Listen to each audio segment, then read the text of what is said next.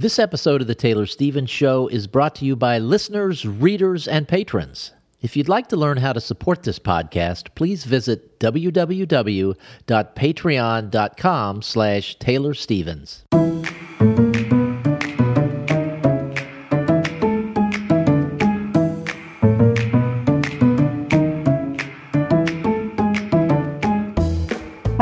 Taylor Stevens, the New York Times best-selling and award-winning author of kick-ass international thrillers, and this is the Taylor Stevens Show with my good friend Steve Campbell, where we are kicking writing in the butt one word at a time.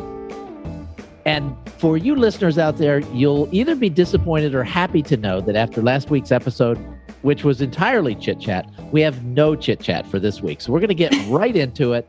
As Taylor teased last week, we're going to be talking about character inconsistency. So, Taylor, what do you have for us? Character. so, this subject of character, it's a it's a topic we keep returning to on this show. And that's because when it comes to storytelling, character is everything. And we've had plenty of discussions about plot versus character and how the two intertwine and so on. But I'm not going to rehash all of that here. It's just there's been too much to try and encapsulate it before moving on to this new way of looking at it. But before we head into the meat of today's topic, I wanted to do a callback to a small part of episode 318, which was What are stakes and why do they matter? and just kind of do a Cliff Notes refresh on why we keep talking about character at all. And this is what we said on that previous episode. How any given part of the audience feels about a given character will directly control their given emotional investment in the outcome of that character's stakes. The more an audience connects with or resonates with the character, the higher their emotional investment will be relative to the stakes. And it's important to note here that connection and resonation are not the same things as liking or relating to. The audience doesn't have to like the character for the emotional investment to engage, though liking a character certainly does help. The audience doesn't even have to relate to the character or to the character's stakes. That helps as well, though. The key to triggering connection and resonance is empathy and the key to triggering empathy is authenticity. The closer you are able to get your characters to feeling real, alive, and fully human, the more the audience will be able to invest in the outcome. When characters are flat or feel inauthentic, when there's no resonance and the audience can't find a way to connect, it is very, very difficult to care what happens, and the audience becomes detached and has little emotional investment in the outcome. So that is sort of our launch point for coming back to this subject of character. And in this case, we're going to be talking about character inconsistency.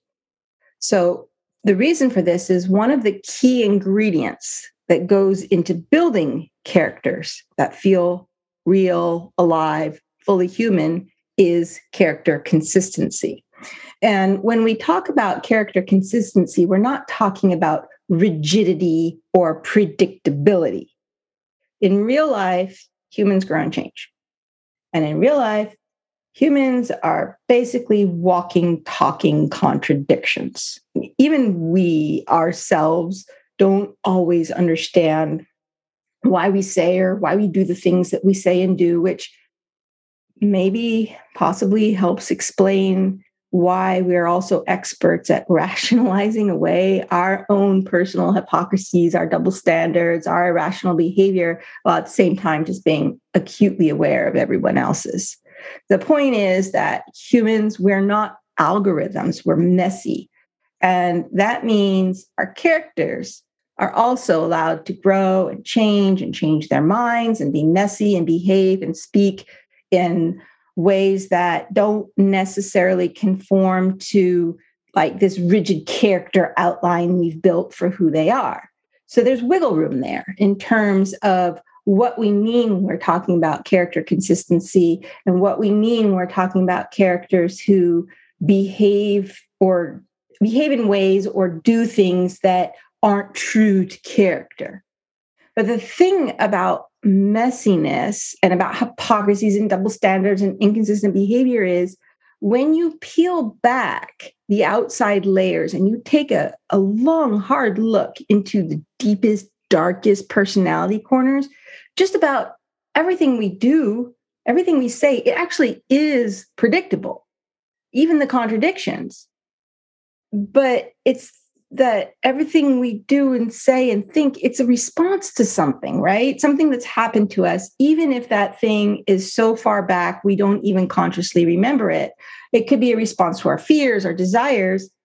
And again even if we're not consciously aware of what those fears and desires are that's how it works in real life. But the difference between real life and fiction is that in real life many people maybe even most people i don't know they go through their entire lives acting upon and responding to their environments without ever really taking a good hard look at what's driving them to behave and believe in the ways that they do.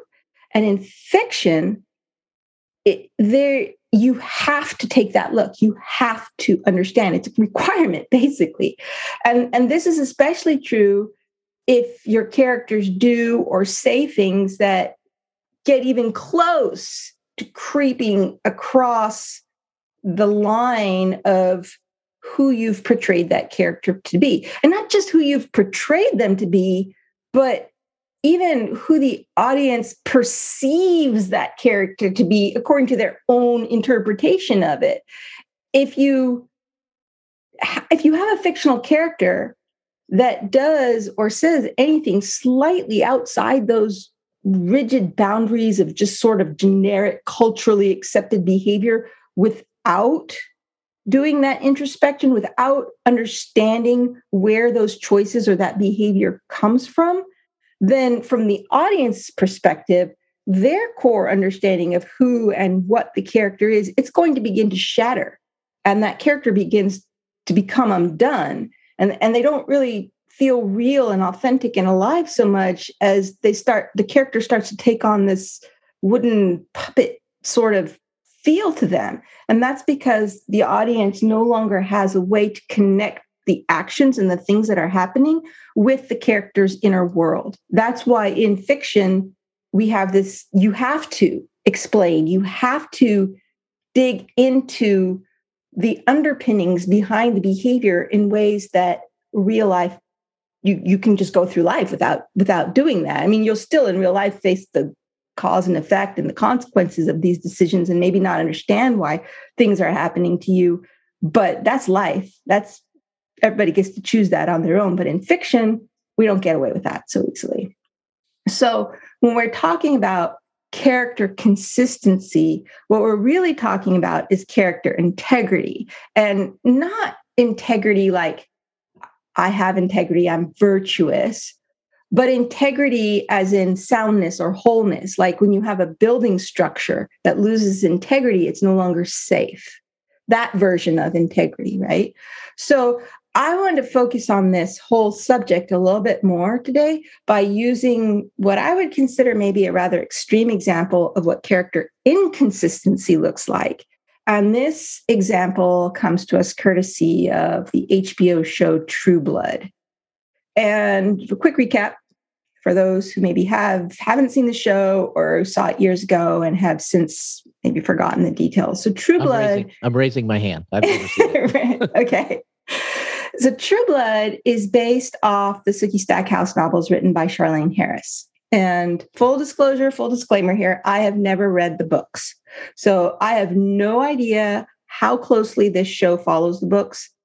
And none of this commentary is based on the books. I just don't want there to be any confusion here. This discussion we're about to have is entirely about the TV version. So get that out of the way. True Blood is a story world in which vampires have existed for millennia, but they're only now recently making their presence known to the human population at large. Basically, they have come out of the shadows, or they're trying to, according to their lingo. And the vampire population has their own rules, their own leadership, their own laws, blah, blah, blah. And the present day leadership is leading this charge to come out of the shadows. And their goal is they want to be fully recognized, to have legal status, and be able to live normal lives side by side with humans, be accepted just as everyone else. And they, it's this concept they call mainstreaming. Like they're being like everybody. In in the past, vampires have been very predatory, and they're trying to not people are friends, not food, that type of thing. And the thing that's making it possible now and why this is only happening now and not decades ago or whatever is that there's finally a synthetic human blood substitute, which means that vampires don't have to feed on humans. And that's what kind of makes the whole idea of vampires more acceptable to humans is that you're not walking around thinking that you're just a blood bag. Now, naturally in this world not all the vampires are in favor of this. This synthetic blood substitutes basically just nourishment. It doesn't satiate the hunger or the drive or any of the predatorial instincts. And so there are lots of vampires who are opposed to it and there's infighting and drama and it makes for a really good story.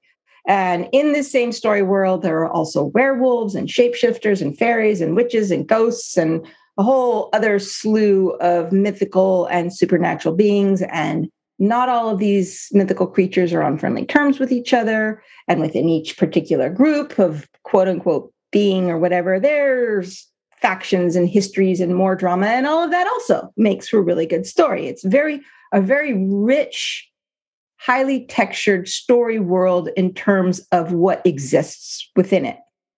And the protagonist of this story her name is Sookie, and she's a telepath. She can hear people's thoughts.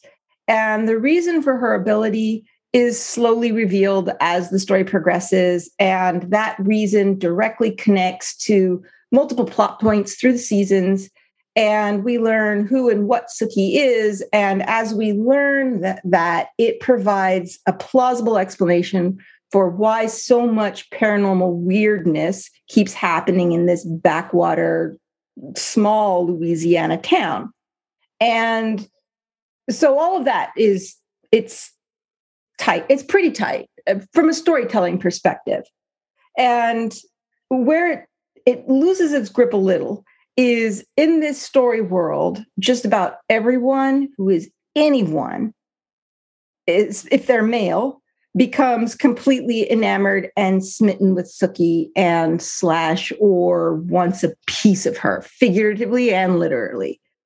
So that sets up for, well, it sets up for what the scene that we're going to talk about, but it creates this interesting story dynamic because it's not unusual in romance or young adult fiction for there to be two men vying for the affections of the same young woman. That's kind of tropey, but you know, it's it's there. You know, that's Twilight was that, and um, I mean, just a lot of stories from the, in that general reading or viewing uh, genre are like that. But this one goes way, way, way beyond that because you have so many characters falling head over heels for and vying for the attention and the blood and the body of this same young woman. And that could very easily just spiral and crash into a mountain of just cringy, eye rolling disbelief. And so when I look at it from a storyteller's perspective, it seems to me like a pretty obvious storytelling choice for this counterbalance to all of that to try and avoid the cringe, avoid the eye rolls or whatever. Like, yeah, right. What's so special about her? That there's this attempt to portray this character, Sookie, as an independent, strong minded young woman who isn't looking for all of this attention. She often doesn't want it. And most importantly, and this is specifically in counterbalance to all the guys who are trying to save her and protect her. that she's quite capable of taking care of herself. Thank you very much. That's the attempt. But from the beginning, Sookie is her own walking contradiction because, in addition to being portrayed as capable and independent, and this portrayal comes about through the things that she says and also from the choices that she makes and the way she dismisses certain things and just headstrong does what she wants to do anyway. She's also just saccharinely sweet and innocent and naive, regardless of the words coming out of her mouth, regardless of the way she tells people to leave her alone. She still ends up in these just scenario after scenario where she needs saving. And she only comes out okay because other entities are getting involved in, in coming to her aid. So, in other words, like for me, sometimes even when her character is consistent, she still comes across as being inconsistent because of how difficult it is for me, maybe not everybody, but for me to reconcile this character that's almost willfully, intentionally blind to the dangers around her and overconfident in her own ability to protect herself with this constant insistence that she's fine on her own and doesn't need help. So, in this story, the people, the human people who are close to her, they're constantly, and I mean constantly, warning her stay away from vampires, stay away from werewolves, stay away, stay away, be careful, blah, blah. And for the most part, she just ignores every single one of them in a way that borders sort of an equivalent to a character being alone in a cabin out in haunted woods, hearing noise outside and deciding to go investigate it on their own in their pajamas or skimpy nightgown or something. I mean, that's just classic eye rolling horror story trope. And that's kind of how thick this is in her. I'm going to be fine. Mm. You know, I don't need anybody. I'm just a dumb blonde sort of thing going on except that most of her decisions usually end up working out pretty well for her. But she's like constantly in danger, getting kidnapped, harassed, threatened, bullied. She gets saved by quite a few times. She saves herself sometimes. And through all of this, the constant refrain coming out of her mouth is, I can take care of myself, even though it's quite obvious that it's obvious from the way that she's constantly having to other people come to her rescue that that's not entirely true and sometimes this contradiction between what she says and how she behaves and, and the story world realities can be a bit much for me in terms of believability. Like it it creates this world where like the protagonist, everything re- revolves around this protagonist, but for me, she's the least enjoyable, least likable, and most annoying character in the whole series. And that's because of this this contradiction between I can take care of myself and oop, I need saving again, but I don't need you and I didn't need you to come do this for me and stop giving me your attention because I don't want you and oh now I'm going to go to bed with you. It just oh anyway, at least that is fairly consistent though. This this whole I'm a badass and I can take care of myself presentation, the way she acts, right? At least that's fairly consistent until it isn't and that's it's one of those isn't moments that i want to work with here that i feel like provides a pretty good example of not only what character inconsistency looks like but also an example of how easy these types of issues can be to fix. And they can be but only if the storyteller is attuned to what's happening in the first place. But before we go there i just want to make sure you understand where my own personal biases are in all of this so that if you want to weigh my opinion or factor them against your own life experience, you at least have the knowledge. So to me, this show is really campy and it's just littered with contrivances and shortcuts. And the worst of those, again, to me, are the contradiction between Sookie's words and her actions as they pertain to the world that she's the story world that she's living in. And because I live with words and I'm immersed in story on a daily basis, these issues just they they're glaring to me. They're so hard for me to ignore, and I don't think that most people would experience it that way. but it's impossible for me to watch the show without disbelieving. Like I never am able to fall into that suspension of disbelief as it pertains to that character. With other aspects of the show, sure, but never with her.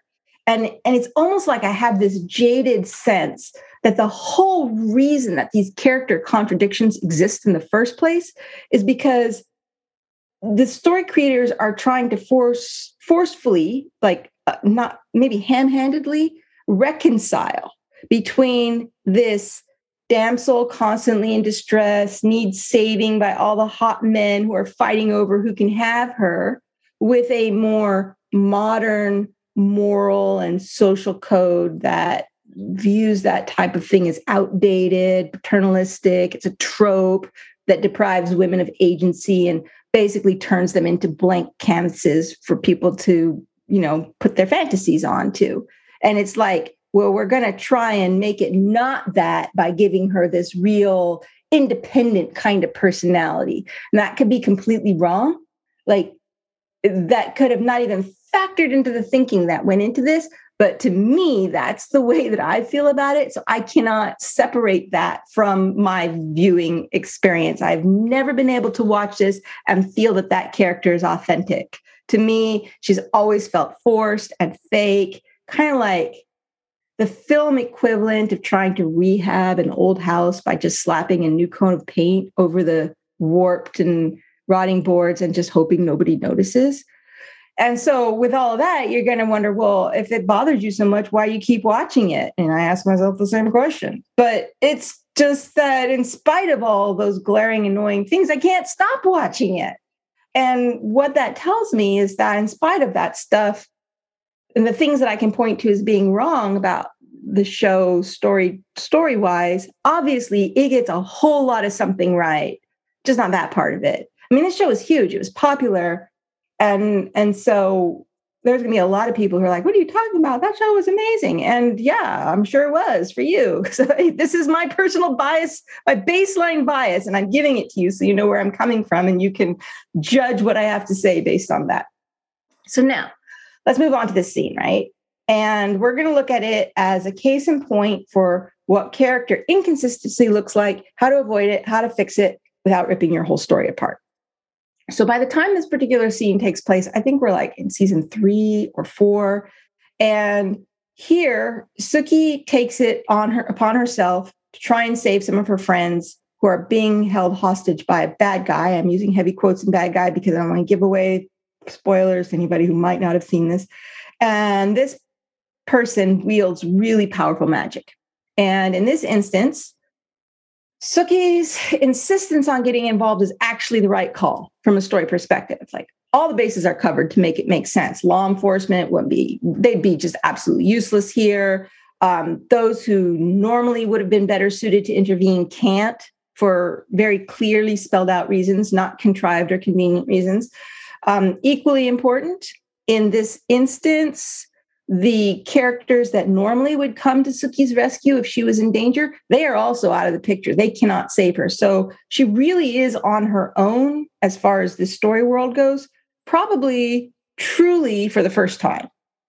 And so she shows up to where her friends are being held hostage and she sort of has a plan and she gets involved and the story progresses and the plot twists and it ends up where Sookie is inside the same big room where all the hostages are and the quote unquote bad guy realizes what's going on that Sookie is there to um, rescue these people and it ends up where Sookie gets encircled in a ring of fire by magic right?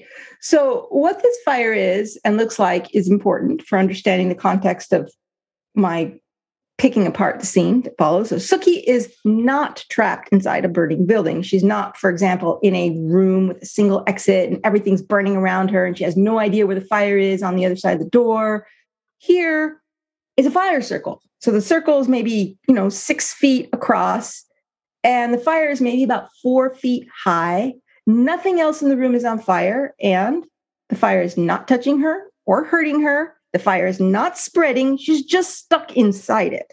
So it's more like if someone outlined a circle in starter fluid and then set it on, set it alight. It's just a circle of fire, and she's inside that circle, and everyone else is outside that circle. And nobody else is at risk of being burned. And the bad guy who used to make the magic to make it happen is there, and the hostages who are powerless to do anything to help her are outside that fire ring. They can see Sookie, she can see Zem. Nobody's there's nobody else around. And there are people outside the building.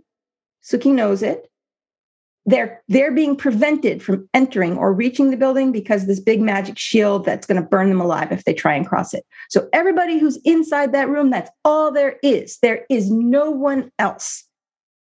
And so here, in this moment, when the people who would normally come rushing in to save her can't, in this moment where she's truly on her own with no backup, no possibility for rescue, what does this strong, independent, problem solving woman who's been telling everyone time after time that she can take care of herself and doesn't need saving, who's walking into the arms of danger, what does she do? Does she attempt to cross this one inch band of fire? Does she make an attempt to stomp on it, take off a shirt and try to beat it down? Does she do anything that a rational human being, much less person who's used to getting out of tight scrapes might do to try and save themselves. No, no. This strong, independent woman who knows that nobody around her can help her and knows that the beings that usually come to help her can't, she starts wandering around the middle of that fire circle, screaming, Help! Somebody help me! at the top of her lungs. That's what she does. She's not screaming to the bad guy. She's not screaming to any of the hostages who are being forced to watch this. She's just wandering around and screaming, Somebody help me, into a void. Like, who's she talking to? And that's it. That's the entirety of what this feisty, I can take care of myself character does to try and ex- extract or ex- extricate herself from this situation. And this might maybe have made sense. It might have worked if there was some aspect of her history that related to fire, maybe something bad in her childhood that left her traumatized and would have shut down her normal, rational problem solving skills and just caused her to become this brain mush that's completely helpless to do anything except scream for help. Eh, eh, but that's not the case.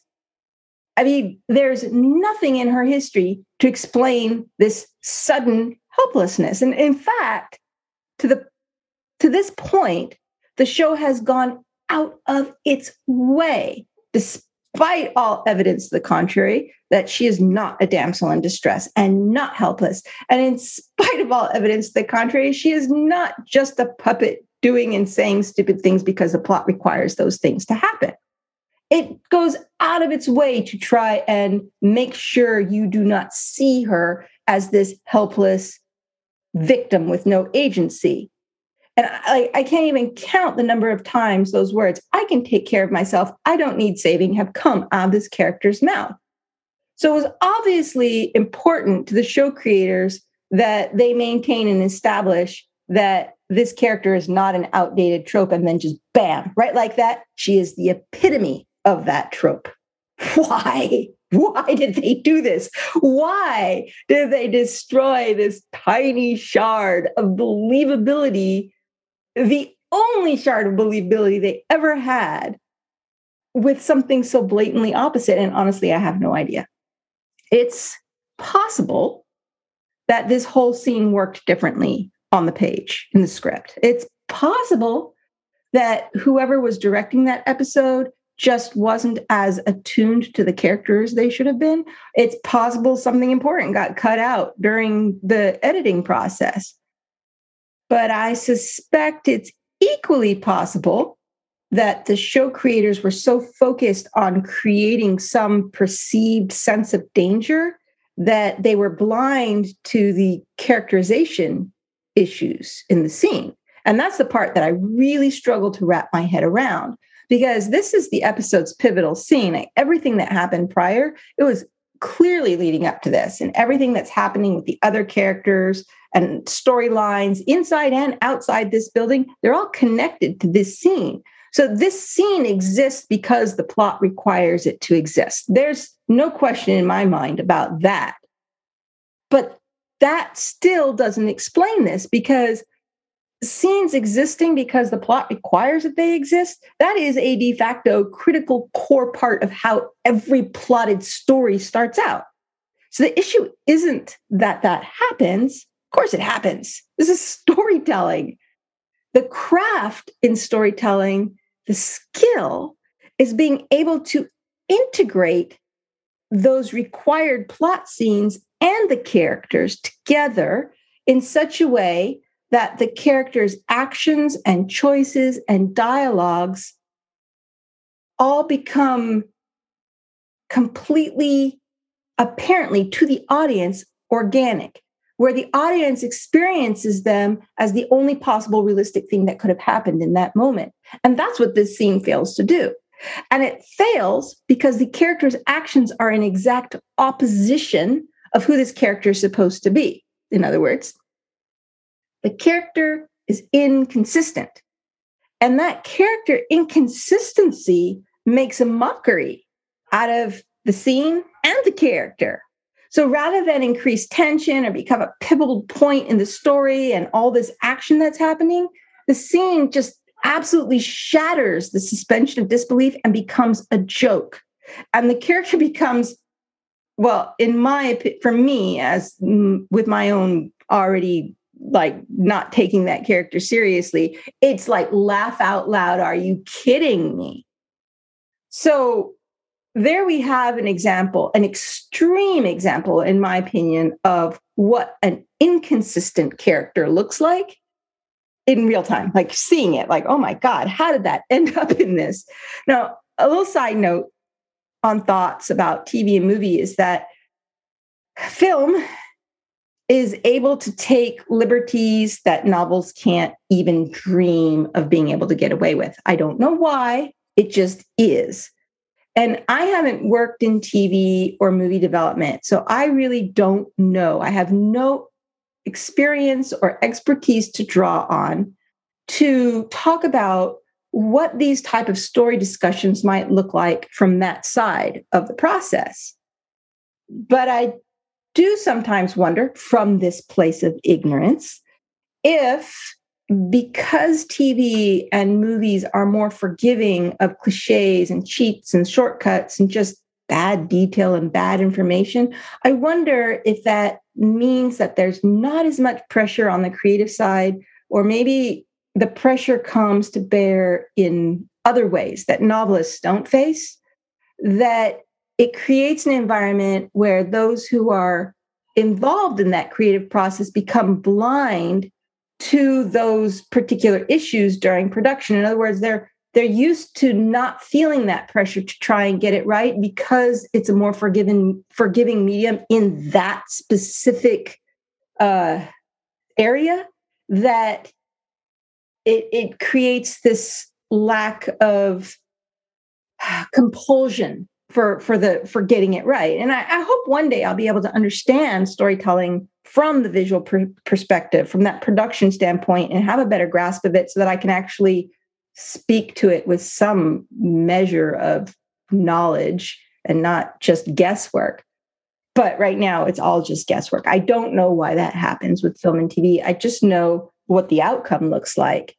And it does present yeah, a little bit of a conundrum when using a film based example for book based advice, because now we're running into a little bit of an apples to oranges scenario.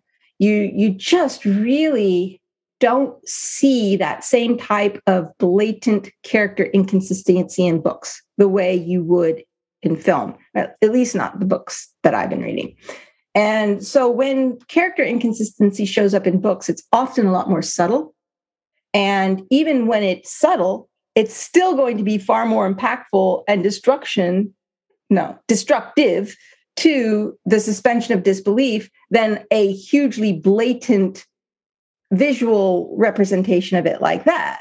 So that's really important to keep in mind when you're going over your own work is that character consist- inconsistency on the page it's not going to smack you in the face the way that it does on screen and so you might have to look harder to find and eliminate those issues. Anyway, okay. So, how do you prevent character inconsistency? Well, we did cover this in more detail in episode 253, and that show is titled Character Consistency.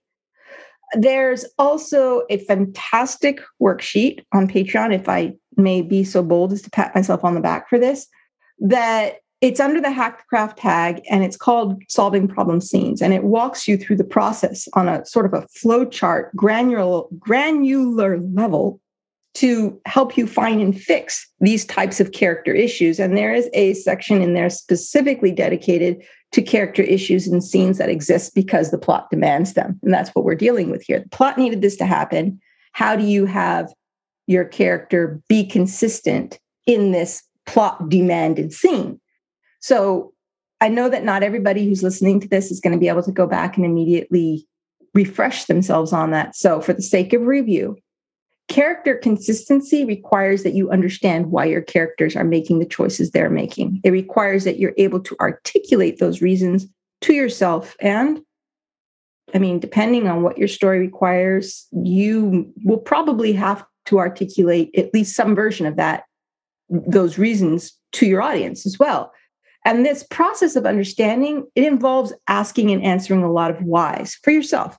Why did the character do this? Why did the character say this? what is the character really thinking feeling what's the character's motivations are the are there things the character isn't even consciously aware of themselves it's causing them to act and do these different things and then the challenge is to create to craft each scene so that it reads as if it's being driven by the characters not the other way around and the only way you can do that is for those characters' actions and responses to feel organic, to feel authentic and self actualized. And that only happens if you understand the characters, their inner lives, and, and what's driving their actions and their decisions. And if anybody who was part of that process in filming that particular scene or editing it or whatever had stopped and asked, is, is this what a character who says, I can take care of myself, I don't need somebody to save me? Is this what they would do? What would a character do in this scenario, the plot requires that they don't get out of that circle. But how do we run this sequence so that it still looks like they're an independent person who can take care of themselves? What do we do? Those are the types of questions you have to be asking yourself when your character is a scenario that the plot requires them to be. Like my stories are almost entirely plot requirement driven.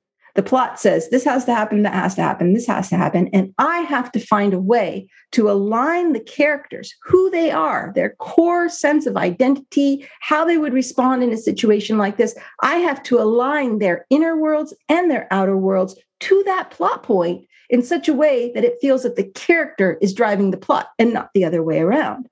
So if you can't find a way to align the plot and your character, so that the character's actions and decisions feel organic and natural to what's happening there, you can't use that plot point as it exists. And if the story can't work without that plot point, your only options are to change the story or change the character. And that's just a quick refresh. You know, if you want more, please go back and re listen to episode 253. Go find that how to solve problem scenes on Patreon on my account, which is patreon.com slash Taylor Stevens. Look under the hack the craft tag. It's called How to Solve Problem Scenes. It's a tutorial slash worksheet that is super helpful in sorting through these types of issues. But now that brings us to the question how do you fix it? How do you align plot and character so that the character's actions feel organic and natural to what the plot is asking them to do? And I'm going to try and answer this by looking at that scene as it currently exists and focus on how easy it would have been to fix it so that the character remained consistent and how you can do that without overhauling your entire story. Like these are easy things to do, but it requires attention, it requires thought, it requires not just rushing through the words on the page. And it's going to slow down your word count. It's going to, but these are the things you can think about when you're walking, when you're in the shower, when you're driving, when you're doing things not at your desk. And it helps to give you that understanding of where to go once you are at your desk. So, in this particular scene, the one that I described to you, where she's in that ring of fire, there are two things that happen that, in my opinion, again, just my opinion, that violated character consistency.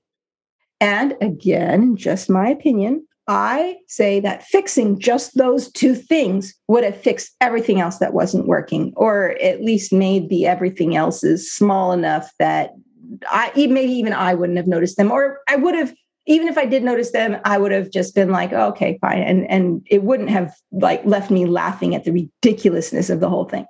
So the first one is well, obviously, the plot required that this character stay trapped inside that ring and not be able to escape it. And that's fine. That's normal. That is not an issue. It became an issue because of the lack of any attempt, any action at all on the part of this I don't need someone else to save me character who did nothing at all to try and save herself.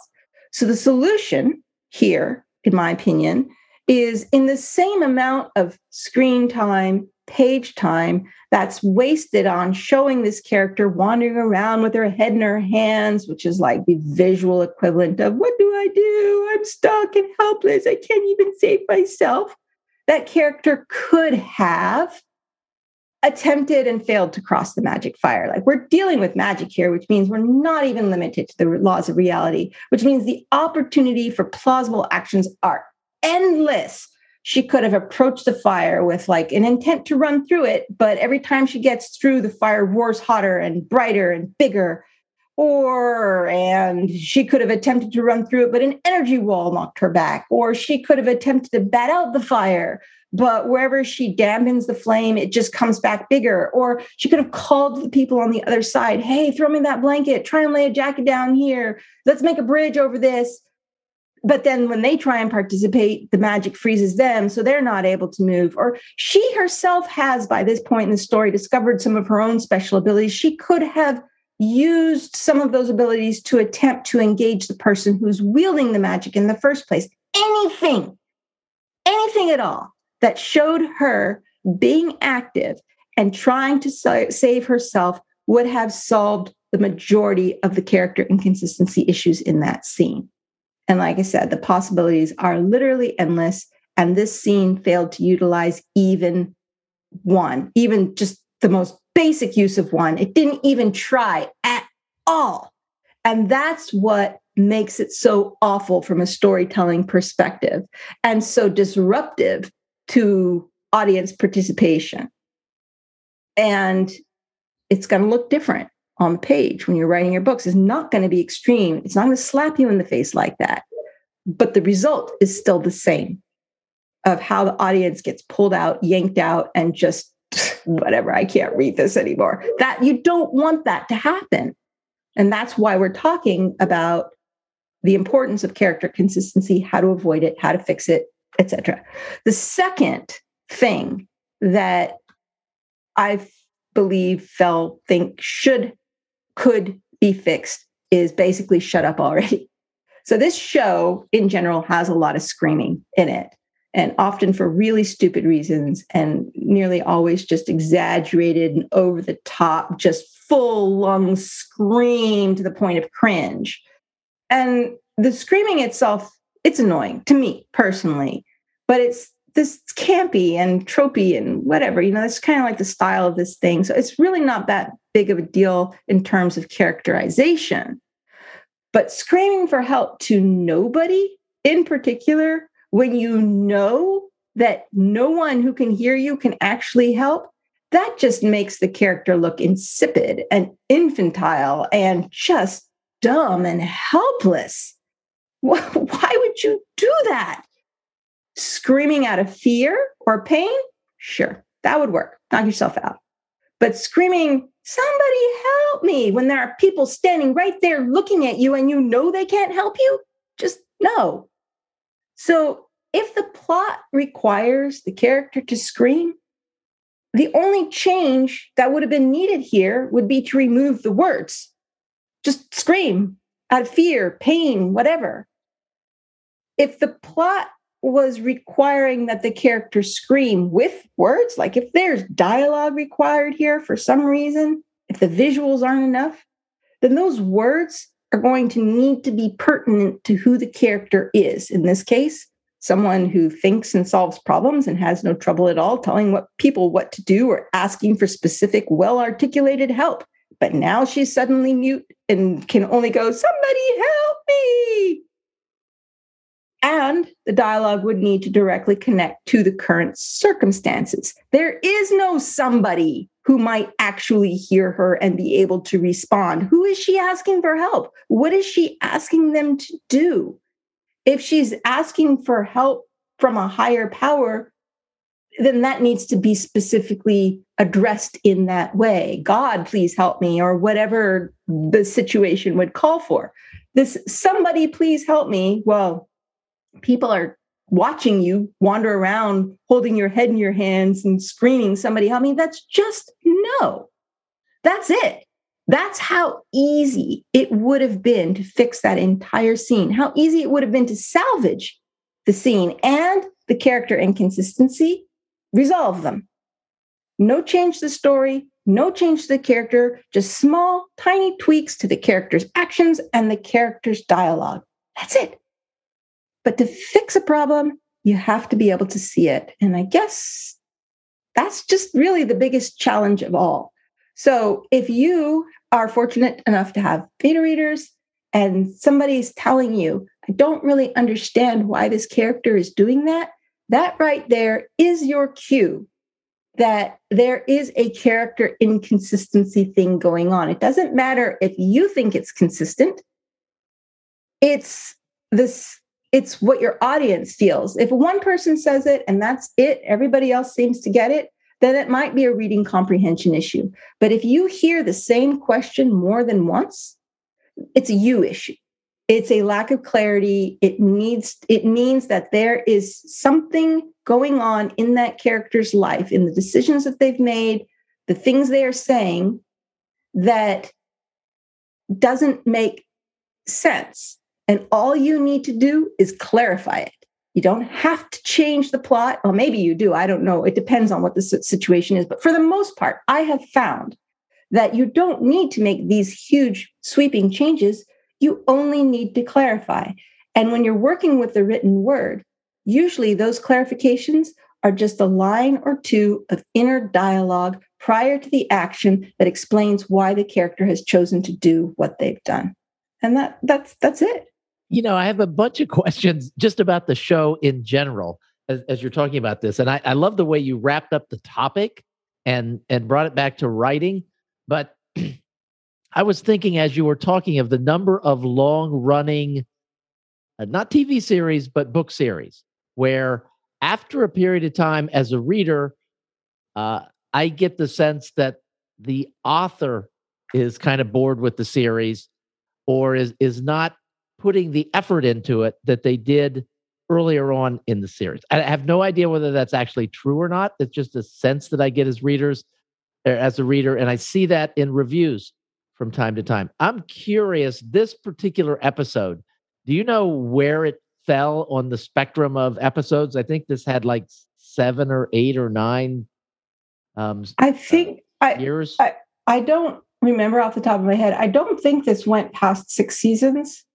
It might have only gone to five, but the um, this one took place either in the third or the fourth season, so it was pretty far along. And I will say about this show, as I described it to somebody else, uh, this show basically jumps the shark and then jumps the shark that jumps the shark and then jumps the shark that jumps the shark that jumps, the it just keeps jumping uh-huh. the shark in terms of where the story goes. But it's interesting watching it happen, and it's interesting seeing the ideas. And there's clearly a lot of thought that has gone into building out the story world. And I find the story world itself fascinating enough. And I think that's what there's a couple characters too that I really enjoy that's kept pulling me back.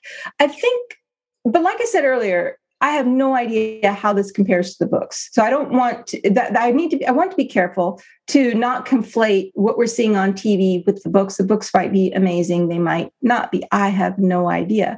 But in speaking specifically to while it starts to feel like the authors are losing interest in it, I can only speak for my own experience. But in my own experience, all the authors I know they do not they don't phone it in like they really do care and they are trying to write the best story that they can write but there are there's a thing with writing a series that it can be difficult to face that pressure like I've I've talked a lot before about how there's just this treadmill. You're on it. You have deadlines. You have to keep going, and in the meantime, you're doing the marketing and the publicity and all this all these other things that are pulling on your attention. And there's this constant need to try and do one better, go take it further than the last one went. And if you're not careful, it can see you jumping the shark, you're going off in unrealistic ways, which again, I have no idea if that's what happened with these books. Um, I know the books ran far longer in terms of volumes than the the season. It actually TV went seven did. seasons. Um, did it go seven seasons? Seven okay. Seasons, okay. Yeah. All right.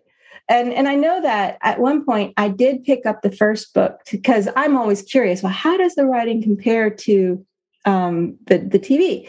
And I I couldn't I got the first page of the first book is like the whole opening two or three episodes of the first TV season. Like everything you read on the first page, it is fully acted out and scripted and in a way that just didn't even show up in the book. And the I couldn't reconcile in my head the words on the page and the way the character was described with even the version of it that I was seeing on screen. Like I find the version on screen to be just okay. But on page, it was even more so. And so I didn't get past two pages and I thought, you know, I'm not going to do this because I know those books were really, really, really popular. So I don't look at it like, they're I should be critical of them. I'm like, this is not for me. Like I'm not the audience these books, so I should not be speaking about them in that way. And so I just set them aside, and that's why I'm focusing on the TV series. But I really do believe with my full heart that when Charlaine Harris was writing those books, she was giving everything she had to every single one of them to the best of her abilities. And I do not know authors who just phone phone their stories in. They probably do exist, and maybe the more popular you get and the wealthier you get and the better your sales, the less uh, burning hunger you feel to to get it right. But even that, I'm not sure about because this is it's not high art, but it's still art. It's still creativity and you're you're pouring yourself into it why would you want to do that in a slapdashy, incomplete sort of way. Eh, I mean, just because I don't relate to that doesn't mean that it doesn't ever happen. But the people that I know really care. And so there are a lot of other factors I think that go into why series starts losing steam, why the next books don't live up to the one prior. And I, I do think a lot of it has to do with the pressure that you feel as an author to always take it further, take it further. And um, we had we talked about that in a previous show about how taking it further doesn't necessarily have to be more extreme. You can dial it back and go in a different direction make it more personal and still up the stakes and increase the intensity but that is a separate discussion. And i was not trying to imply that charlaine harris was was mailing it in. I was more uh, because i've read other i've not read any of these books but I, I was looking at the series page for this at amazon Mm-hmm. And it, like all long series, it starts out, of, I'm just looking at the number of reviews, and the number of reviews was almost 5,000 for the first book. And by book 10, uh, no, I'm sorry, by book eight, it was down to 2,000. And then it started jumping back up again to the point where um, book 13, the last book in the series, had 7,000 reviews. So uh, obviously, the interest in this series peaked at the end. Well, I'm I'm wondering because of the move or the the TV series. I, I, I, I, that's that's where I was going. I was thinking. I wonder if it has something to do with that. Is that um, yeah, it, a whole new reader, a whole new audience got brought to the books from the TV series. I would suspect. That it may have provided an ending that wasn't in uh, this is just pure speculation which is pointless but it may have provided an ending that was not a part of the tv series. It quite possibly could have and now i'm very curious to find out about that honestly from a creative standpoint. The tv but, series does end uh, in a way that leaves you feeling um, yeah that's good that's right uh, that makes sense. Doesn't doesn't end just drops off and you're like wait that's all so they did have time to bring it to completion. And now I'm like so curious. I want to find out like, did they get ahead of the books? Did they just compile some? Like, I'm so curious at how that went down. It's it's just fascinating how all of this works. So interesting discussion. I will link to the Patreon worksheet that Taylor mentioned, as well as uh, episode 253 and the show notes, so you'll be able to easily access those from the links. Uh, thank you guys very much for listening. Thank you, Taylor, uh, for the tutorial. And uh, we look forward to being with you again next week. Thanks for being here, guys. See you next week.